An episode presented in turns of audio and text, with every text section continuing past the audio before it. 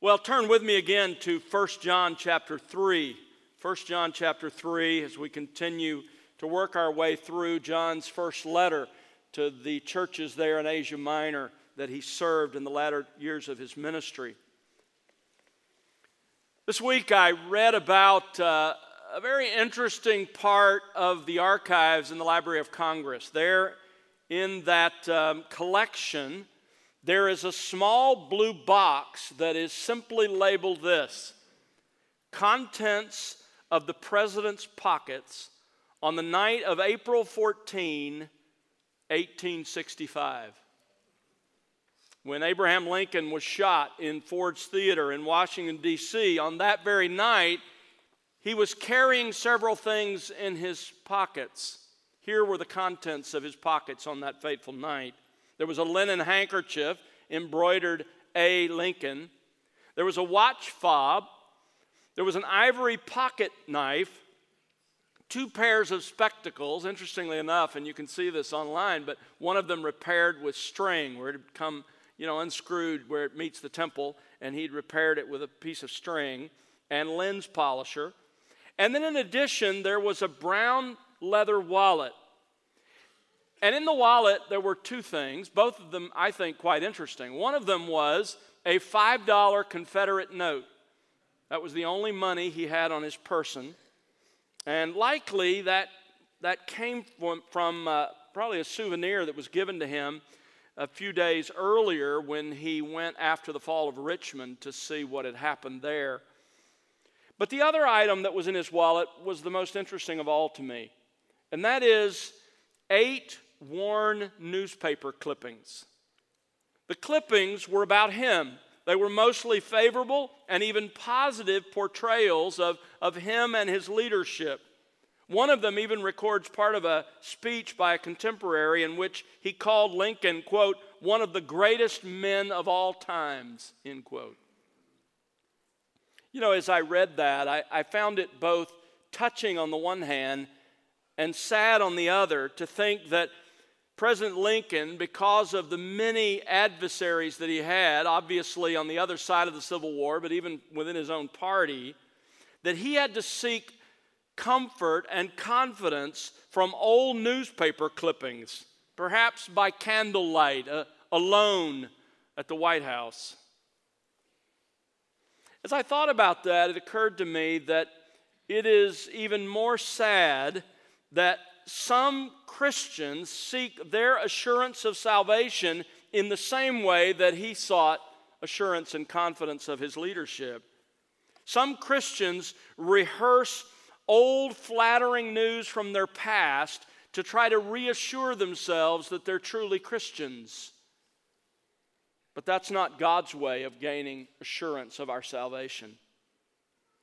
As I noted to you last time, there are two primary means that God gives us to, to gain assurance. One of those is to believe and rest in the promises of the gospel.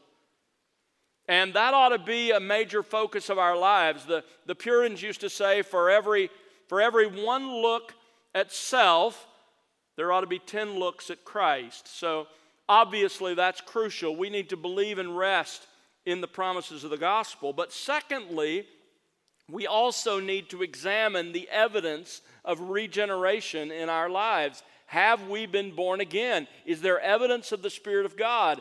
And two chief ways we can mark that evidence is do we have love for God and His people? And are we characterized by obedience to God and His Word? So, as I noted for you last week, amazingly, the biblical means of assurance are actually, as it turns out, the three tests of eternal life that we have found in First John. And that makes perfect sense. If these are the three tests, if, if faith in the biblical Jesus and the biblical gospel, love for God and his people, and obedience to Christ and his word, if those are the three tests of eternal life, then it makes sense that if we pass those tests, we can enjoy what? Assurance. So they're both tests of eternal life and the biblical means of gaining assurance. In the passage we're studying together, John describes these biblical means by which we can legitimately gain assurance of our salvation. It's in 1 John 3, verses 11 to 24. That's the larger passage we're studying. And, and in that passage, John explains for a second time in this letter the test of loving other Christians. We can know if we are genuine Christians who actually possess eternal life if our lives are marked by genuine, boots on the ground, practical love for our fellow Christians. Now, in these verses, verses 11 through 24, John presents several crucial conclusions about how loving other Christians or not loving them confirms our true spiritual condition. We've looked at it together, and I'm not going to I'm not going to walk back through that except to just give you the major outline points. We discovered that loving other Christians is required by our Lord's command. It is completely absent from an unbeliever's heart, and yet it is crucial for a believer's self examination. We find ourselves studying the fourth conclusion that he makes here, and that is loving other Christians is essential to the believer's assurance. This is the last paragraph in this larger section. It runs from chapter 3, verse 19, down through verse 24. And so far, this is what we've learned together. First of all, loving others, uh, a true love for other believers produces assurance of salvation. Look at verses 19 and 20. We will know by this, that is, verse 18, by our loving others in truth, we will know by this that we are of the truth. That is, that we're truly believers, that, that we are connected to the true gospel.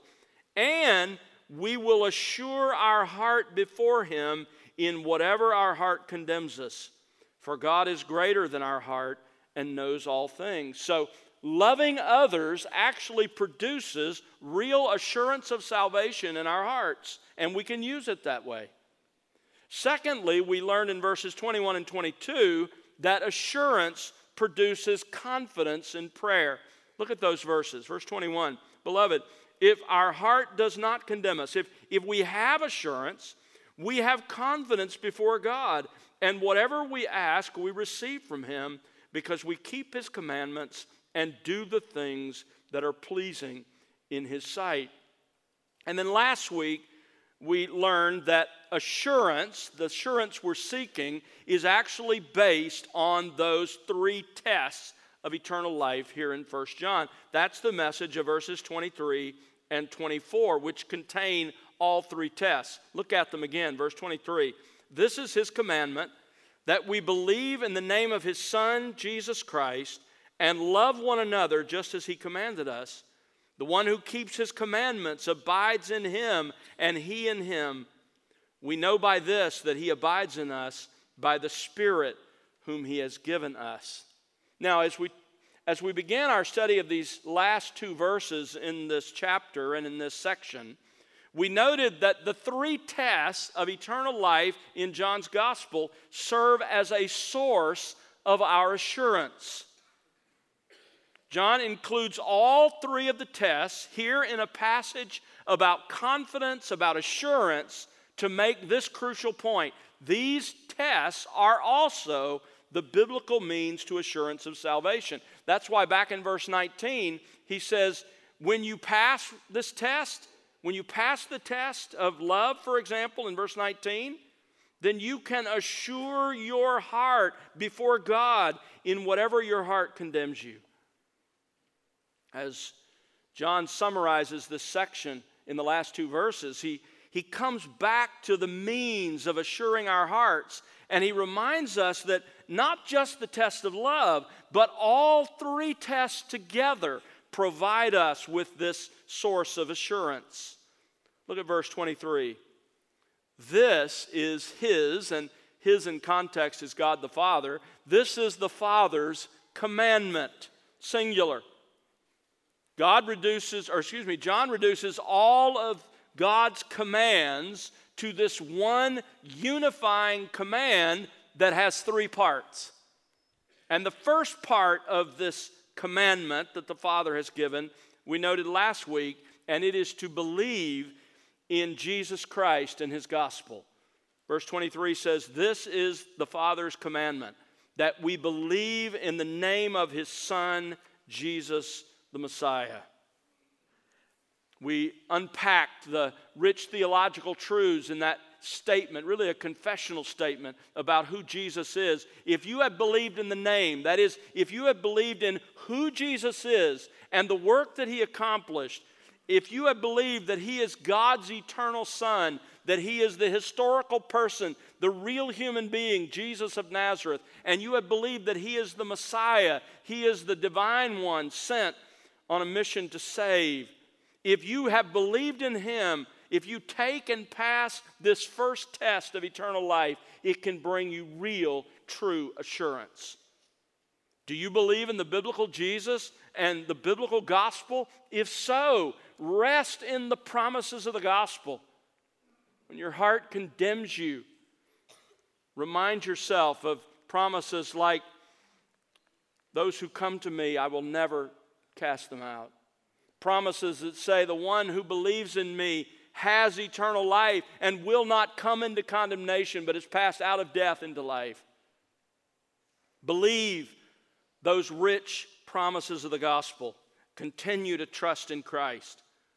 This first test asks Are you resting in the promises of the biblical gospel about the biblical Christ? And if so, then use that in part to assure your heart that you're truly a believer. But listen carefully. As important as resting in the promises of the gospel is, that should never be the sole means of our assurance. In other words, don't ignore your life and just say, Yes, I believe the gospel, I'm a Christian, because the other two tests are equally important. They ask us to examine the evidence of regeneration in our lives.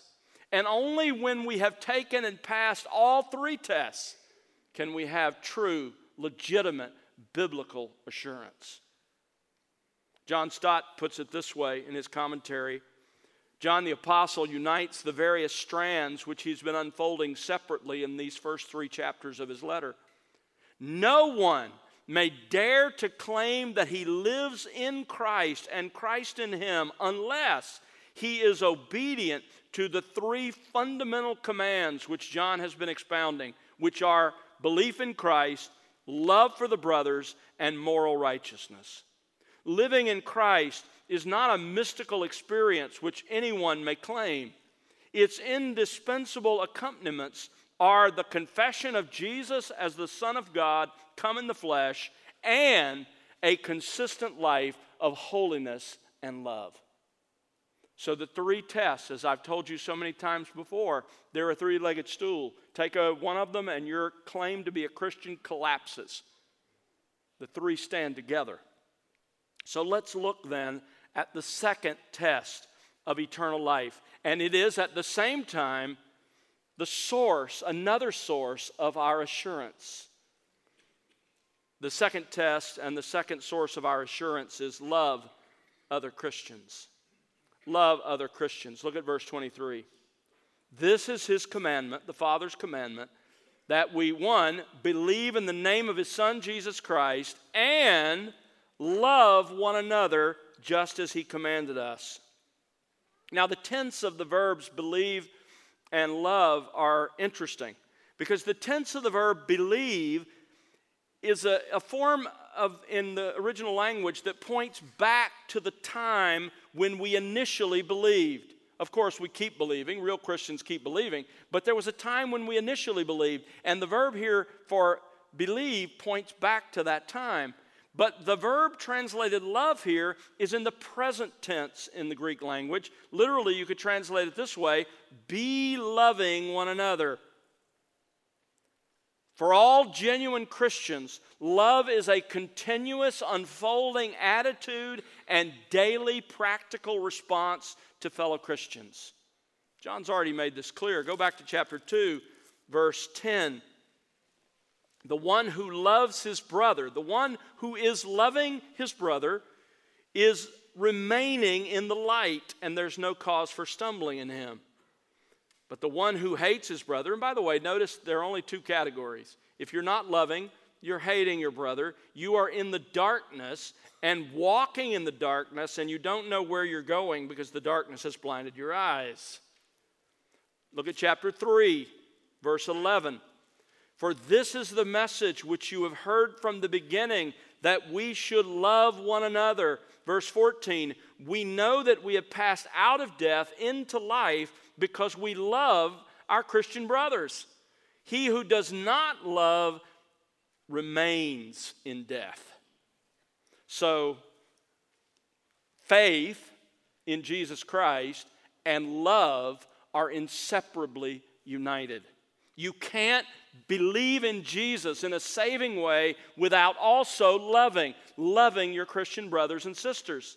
And you can't love in the biblical sense of the word without first having believed in Jesus. The two go together. Galatians 5 6 says, In Christ Jesus, that is, those who are really in Him, faith works through love. Faith and love inseparably united. 1 Timothy chapter 1 verse 5. Paul writes, "The goal of our instruction you, know you want to know why you're sitting here listening to me, why you listen to other men that God has given His church to teach, and ladies, you listen to ladies teach the Word of God. You know why you do that? Here it is. The goal of our instruction is love from a pure heart and a good conscience and a sincere faith. We're to love one another. Now, notice in verse 23, we're to love one another just as He commanded us. Now, there's a little bit of question about who John means by he. He could, the, the pronoun he could be referring to the Father, because remember, it's the Father's commandment, which includes this command. But I think the he in the end of verse 23 probably refers to Jesus' commands to love for a couple of reasons. One, because the nearest antecedent to the pronoun he is Jesus Christ. And in his letter, John constantly refers back to Jesus' command to him and his fellow disciples while Jesus was here on earth. Verse 11 of chapter 3. It's the message John and the disciples heard and repeated to New Testament believers. Verse 16 Jesus is the one who modeled by his life and death and who taught love. In chapter 2, verse 8, John refers to love as a new commandment. And that clearly points back to Jesus' own command in John's gospel when he uses that exact wording I give a new commandment to you to love. So the Father commands us to love one another just as the Son commanded us to love when he was here. Now, a couple of clarifying points about this, this second uh, test before we leave it. The first question that comes to my mind when I read this section is why doesn't John mention love for God here?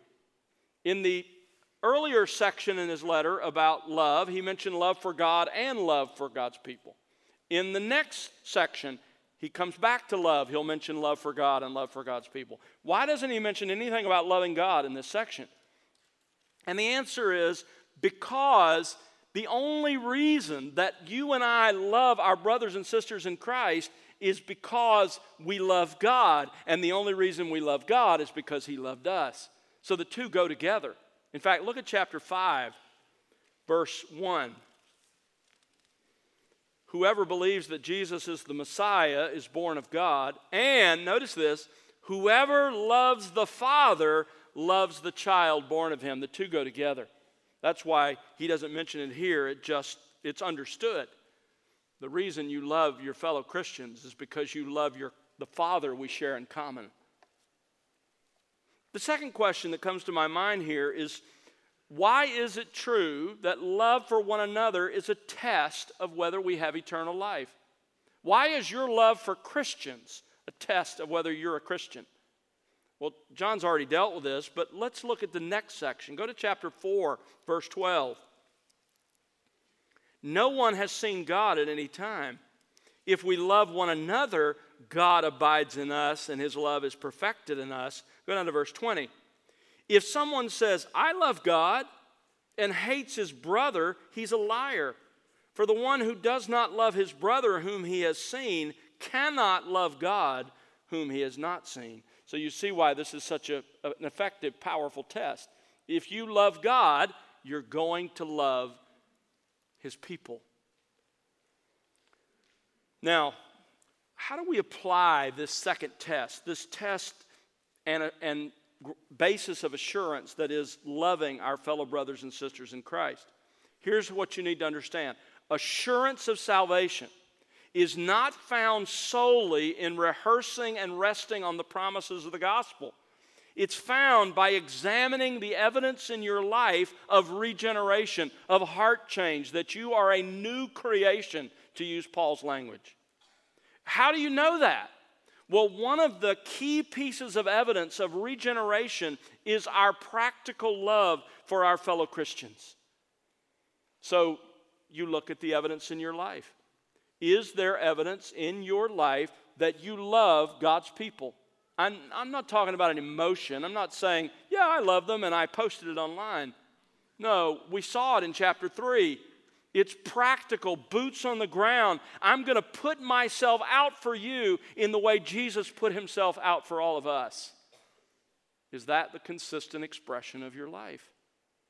If so, not that you do it perfectly, but if that really marks you, if that describes who you are, then you can use this test of eternal life not only to say, I'm a Christian, but to assure yourself when your heart condemns you. In verse 24, John adds the third test, both as a test of eternal life, but also as another source of our assurance of salvation. And the third test and the third source of assurance is obey God's word. Obey God's word. Obedience to God's commands is evidence that you have been saved and that you possess eternal life. Therefore, it becomes a source of assurance. Look at verse 24. The one who keeps his, this is the Father again, the one who keeps the Father's commandments abides in him and he in him. Now, the one keeping here refers to a person who claims to be a Christian, claims to know God, and in addition, who is keeping God's commandments as the habit and pattern of his life. Now, you'll notice that in verse 24, commandments is plural. What is he talking about? What are these commandments? Well, it could just mean all that God's commanded us. But I think, in light of the context, more likely it means the commands in the previous verse the command to believe in Jesus and the command to love God and others. If we love God and others, we are obeying God's commands. Think about that for a moment. What did Jesus say in Matthew 22? He said, Here's God's law reduced to two commands love God and love others. So if you are loving God and loving others, you are obeying God's commands. And if we are obeying God's commands, we will love Him and love others. So you see, the two are completely interchangeable. We saw this in Romans 13. Go back to Romans 13. Some of you maybe came when we were in Romans 13 um, a while back. Romans 13. I don't know where you mark your time having come to Countryside, but we were in Romans 13 at one point. And look at Romans 13 8. Owe nothing to anyone except to love one another. For he who loves his neighbor has fulfilled the law. You have fulfilled God's law by loving. Because, verse 9, commands like, you shall not commit adultery, you shall not murder, you shall not steal, you shall not covet. And if there's any other commandment, it is summed up in this saying, you shall love your neighbor as yourself. Verse 10 Love does no wrong to a neighbor, therefore, love is the fulfillment of the law. So, how do you know if you're obeying God? Are you loving Him with all of your heart? And are you loving the people around you? Because doing those things means you are obeying Him. You're not doing the things He's forbidden because you're committed to loving him and loving others. Galatians 5:14 puts it this way, the whole law is fulfilled in one word in the statement you shall love your neighbor as yourself. Now go back to 1 John 3 because in verse 24 John's point is this True believers live in a consistent pattern of obedience to God's word. That's what he says. He's already said this. Go back to chapter 2, verse 3. By this we know that we have come to know him if we keep his commandments. The one who says, I've come to know him, and does not keep his commandments is a liar, and the truth is not in him. But whoever keeps his word, in him the love of God has truly been perfected. If you're a Christian, uh, brothers and sisters, we don't obey God perfectly. None of us do. But if you're a Christian, your life is marked by a desire to obey God and a consistent commitment to do so. And when you fail, you're not happy about it. You don't live and wallow in it. You hate it. You want out of it. You come back to God seeking forgiveness and to get back on the path of obedience because you want to obey God and you're committed to obeying Him. That's why John 1, 1 John 1 describes us as walking in the light. That's the direction of our lives. We live walking in the light rather than walking in the darkness. Obedience to God's word, then, is evidence of knowing God and of having fellowship with God. Can I just stop and say how important this is? Because you and I live in a part of the country, specifically in the city of Dallas, where it has become popular to say if you want assurance of your salvation, just ask yourself have you believed in Jesus? Did you pray a prayer? Did you profess faith? Were you baptized? And if so, you're in. John says, wait, not so fast. That is one part of the test you ought to take. But you also have to examine your life to see do you desire and do you have a commitment to obey God? If you don't, if your life is marked by disobedience, if you've never even thought recently about a desire to obey God or walk in His ways, then don't call yourself a Christian. You're not. I don't care what prayer you prayed, you know, when you made a profession, what aisle you walked, who said you were a Christian. You're not. That's by the, by the Holy Spirit's authority in the Word of God. Recognize you need to come and ask God to change your heart, give you a new heart, put His Spirit within you, and cause you, as Ezekiel says, to walk in His ways. Not perfectly, but as the pattern of your life. Now, in verse 24, notice how John describes the true Christian's relationship with God. The one who keeps his commandments abides in him, and he in him. That's a fascinating expression. The, the, Greek word for abides occurs 24 times in this letter, and literally it just means to stay or to remain. Some interpret this idea of abiding as some elite spiritual level that only a few Christians reach. You know, when I was growing up, uh, after I was newly converted in college, uh, I was handed a couple of books about abiding in Christ, as if that were this, this higher spiritual level that now I was a Christian I needed to seek. That's trash, all right? That is wrong. It's error. It'll lead you astray from the truth. Because the truth is, First John makes it clear that God abides in all Christians and all Christians abide in him. Look at chapter 4, verse 13. By this we know that we abide in him and he in us because he's given us of his spirit. If you're a Christian, if the Holy Spirit dwells within you, he abides in you and you abide in him. There's no higher level that you want to seek to somehow get this abiding thing. Look at chapter 4, verse 15. Whoever confesses that Jesus is the Son of God, in other words, every believer, God abides in him and he in God. Burdick writes this The word abides does not describe a closer, more intimate relationship with Christ, sometimes referred to as the abiding life. enjoyed only by the more devoted Christian. All believers are in Christ and abide in Him. This concept of abiding actually comes from our Lord's teaching in the upper room discourse. Turn back to John 15 for a moment. I wish I had time to really settle here. I don't, but look at John 15 and notice what Jesus says. Verse 1 I am the true vine, and my Father is the vine dresser. And then he says there are two kinds of branches. There are real branches that really belong, and there are branches that appear to belong but don't really. Notice how he describes it, verse 2. Every branch in me that does not bear fruit, he takes away. And every branch that bears fruit, he prunes it so that it will be, bear more fruit. How does he prune us? Verse 3 You are already clean, same word. You're already pruned because of the word which I have spoken to you. And then he says in verse 4 if you're really a Christian, if you really belong to me, you keep on staying in me, keep remaining in me, and I in you. Just keep on believing, stay attached to me.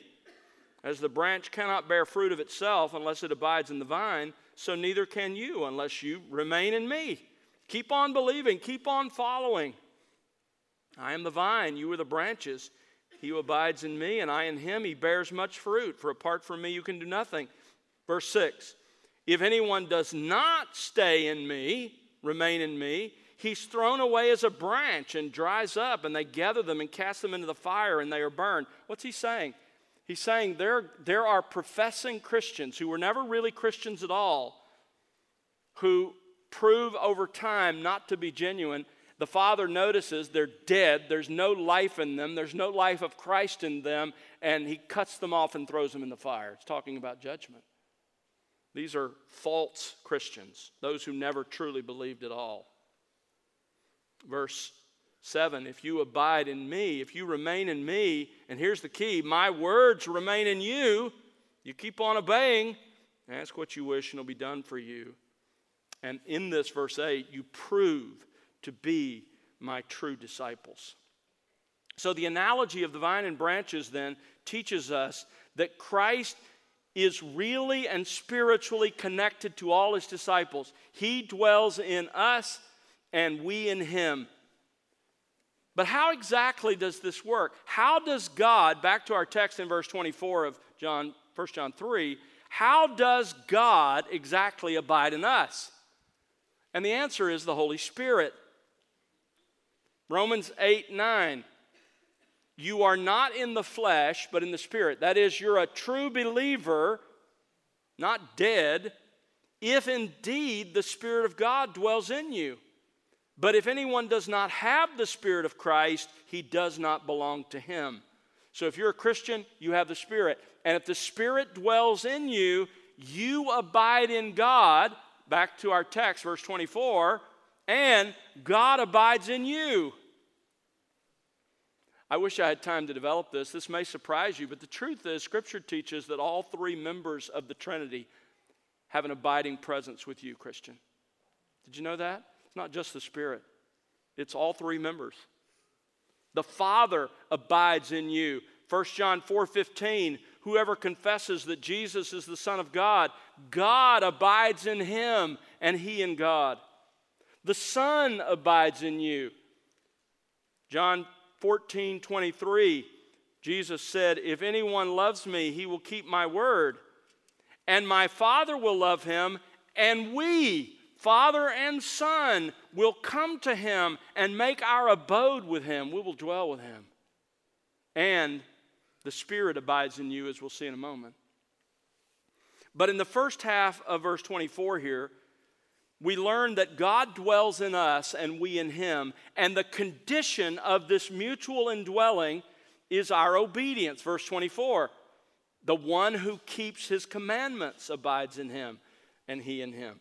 Doesn't mean you earn the indwelling of God by your obedience, it means your obedience is evidence of the fact that you are indwelt by God because He produces obedience to His word.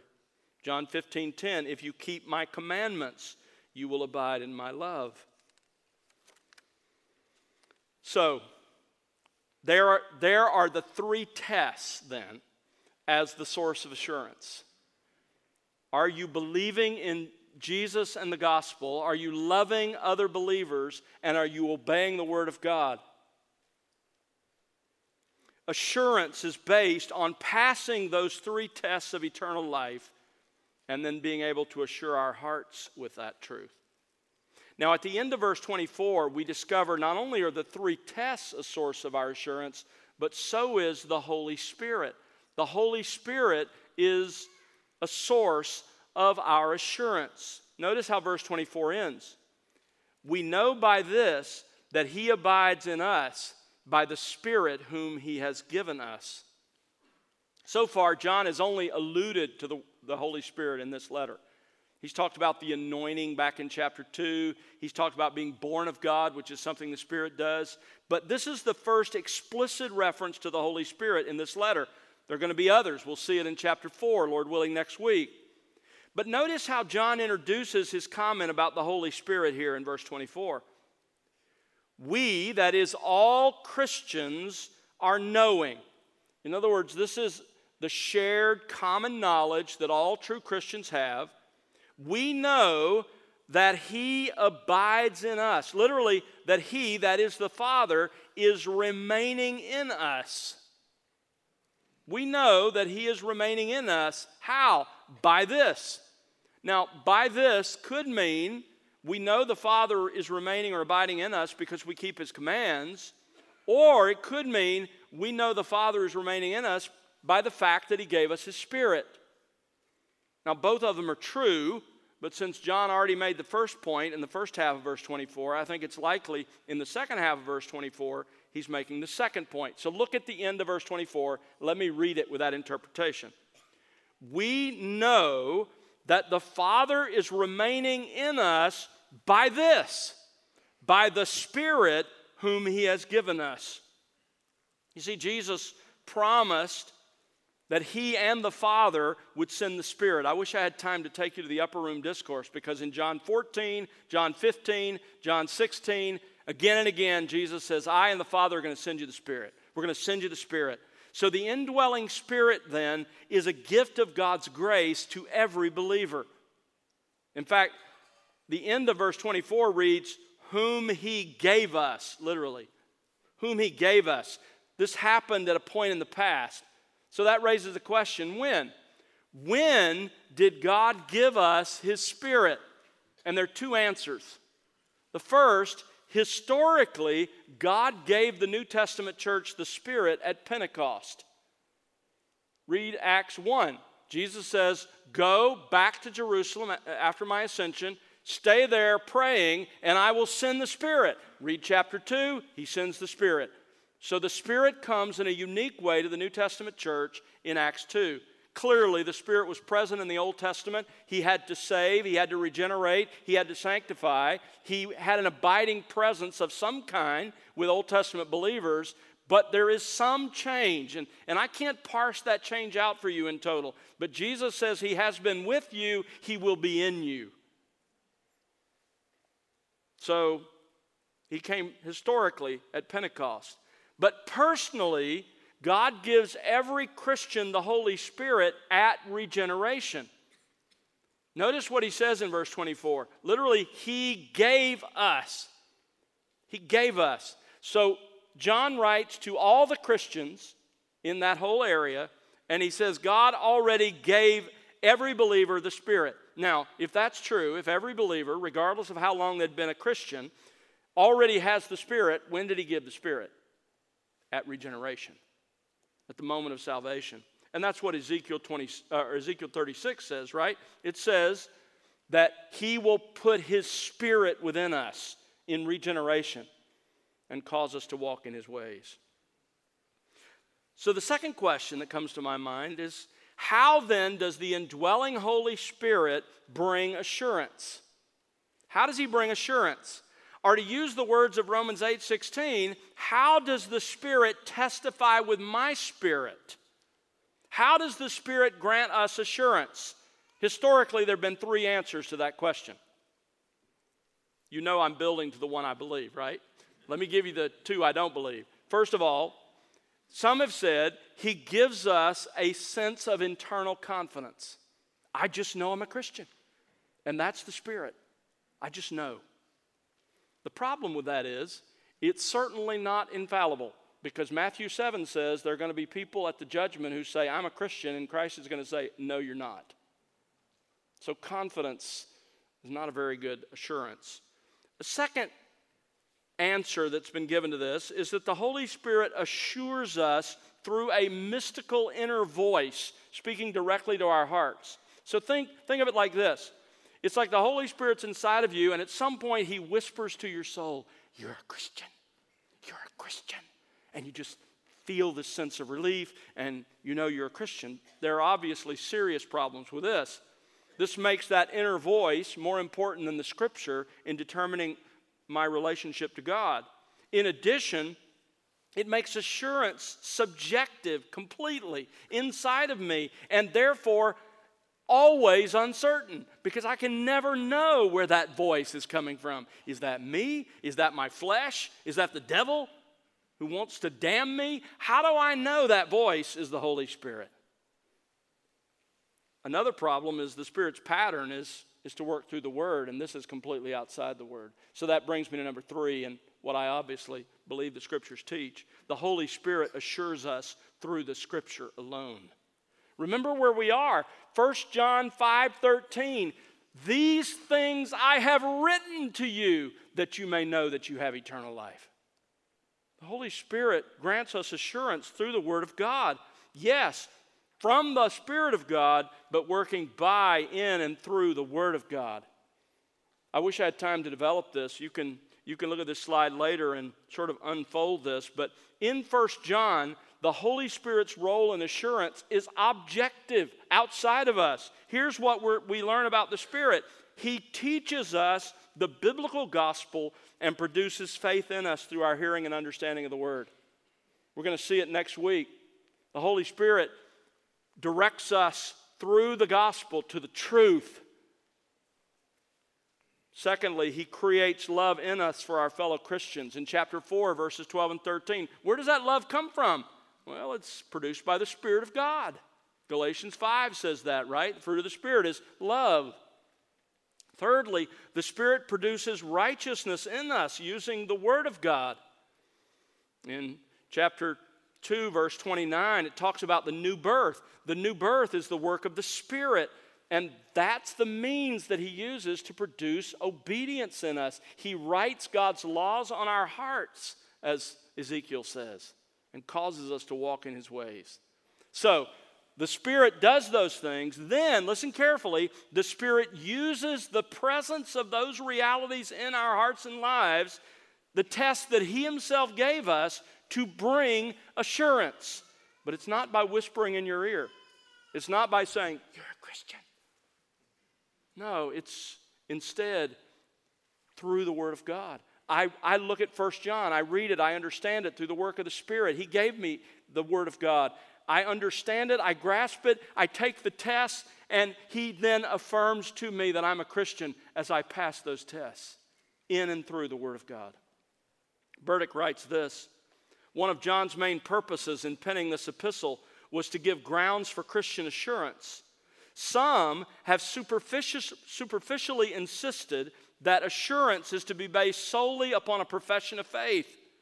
To call upon evidence, such as acts of righteousness, is thought to be dangerously approaching the fallacy of salvation by works rather than by faith.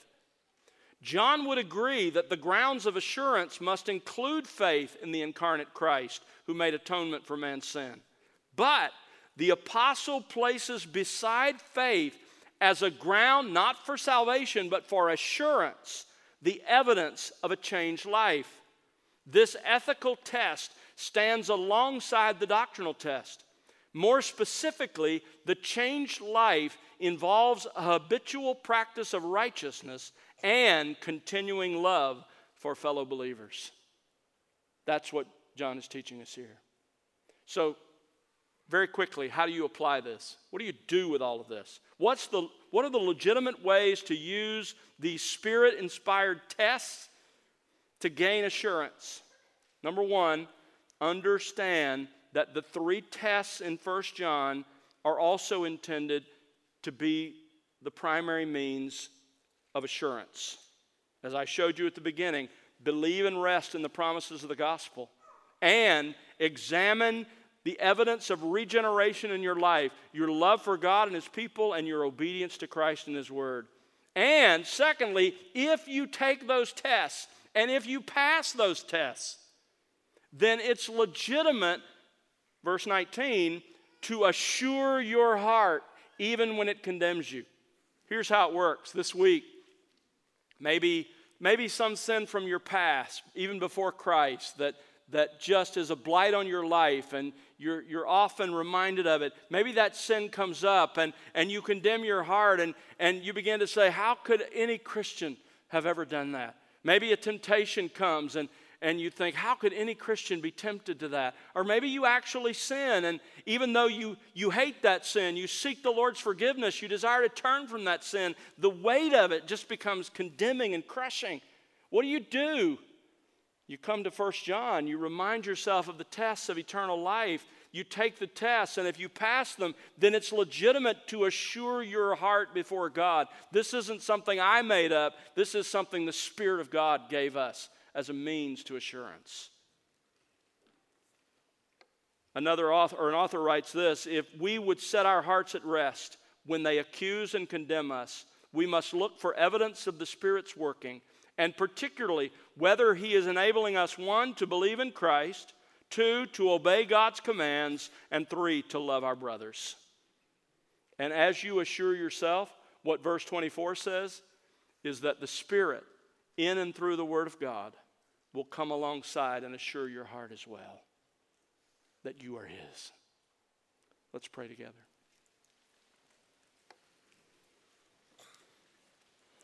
Father, thank you for the truth of your word. Lord, for those of us who know and love you, who imperfectly but consistently pass these tests that you've given us, Lord, help us not only to to know that we have eternal life, but to be able to use these tests to assure our hearts when they condemn us. Lord, don't let us go back and read the old newspaper clippings about something we did once. But Father, help us instead to rely on the tests you've given us, tests that are contemporary, that are right now, a snapshot in time of who we are in Christ. And may your Holy Spirit use your word to assure us, even when our hearts condemn us. For those who may be here who are not in Christ, Lord, help them to see the reality. Strip away the facade, strip away the false claims. And Lord, help them to see they failed the test and that they are not yours. And may they cry out even today for the change that only your Spirit can bring. We pray in Jesus' name. Amen.